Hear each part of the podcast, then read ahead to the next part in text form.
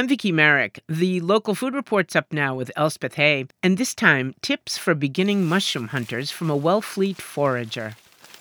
I'm walking the woods on a beautiful fall day looking for fungi with Alex Emmons. See all these dead oak trees? There's a lot of symbiotic relationships with mushrooms. So, like you can see, this oak tree, it's dead, just a standing stump basically, about 15 feet tall, but it's got a number of shelf mushrooms growing all over it. This particular dead oak is covered in a polypore called reishi, which makes a potent medicinal tea. Alex says any dead oak is worth investigating because oaks are by far the most common deciduous tree in our area, and anywhere they have dead wood, they play host to a huge array of edible fungi. Also, want to look up the tree too. If there's a dead branch, you'll be surprised how high up a tree you can find mushrooms growing. Chicken of the woods is, you know, particularly grows that way.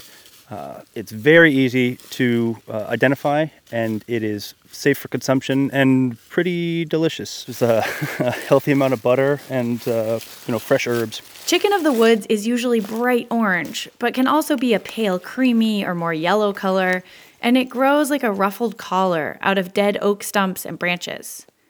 It doesn't have a lot of edible lookalikes, but other species do, which is why Alex recommends always bringing a few books out into the woods with you uh, the classic everybody needs if you're going to be mushrooming on Cape Cod is Mushrooms of the Cape Cod National Seashore.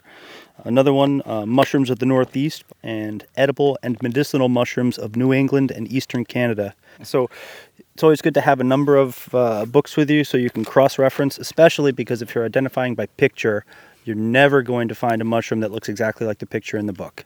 And there's so many mushrooms that have the same color or the same shape, you know, the same gills. Gills are what they sound like ridged lines under the cap of the mushroom that look exactly like the gills of a fish.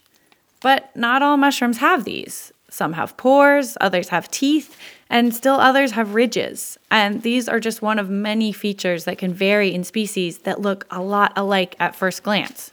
A safe way to um, identify mushrooms is to take them home, lay them out on a clean, like a, I'll use like a black piece of paper if you, or uh, a clean cookie sheet and wait for six to eight hours and see what color the spores that they drop are. This is called a spore print. It's hard to see the spores just looking at the mushroom, but when they drop, knowing their color can be the difference between life and death. For instance, spore prints are very important with a common local edible called the honey mushroom. Honey mushrooms drop brilliant white spores versus, I believe it's the deadly Galerina that looks like it. You don't want that one. It's the deadly Galerina, and no, you do not. That one has rust or brown colored spores.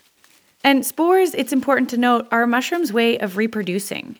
Imagine the mushroom as a fruit and spores as the seeds it's trying to drop and spread. Because of this, it's good to go picking with a basket. The baskets supposedly uh, will let the spores of the mushrooms fall out of the mushroom as you're walking through the woods, which will help to propagate mushrooms in the future. And so if you're using a plastic bag or a bucket or something like that, it doesn't allow for that. Mushrooms also spread underground vegetatively through what's called mycelium. For this reason, even though there's a lot of debate about whether it's okay to pull up mushrooms or if it's better to cut them, at least one long term study suggests it doesn't really matter. The fungi above ground is just the fruiting body, and there's a whole fungal network still left undisturbed and ready to reproduce underneath. That said, you may want to bring a knife anyway, and a little paint or pastry brush, because these tools will help you get your mushrooms home intact, sand free, and ready to eat. For CAI's local food report, I'm Elspeth Hay. By the way, Alex Emmons learned to forage mushrooms from his elder and cousin Richard Bailey, who Elspeth actually interviewed about boletes way back in 2010.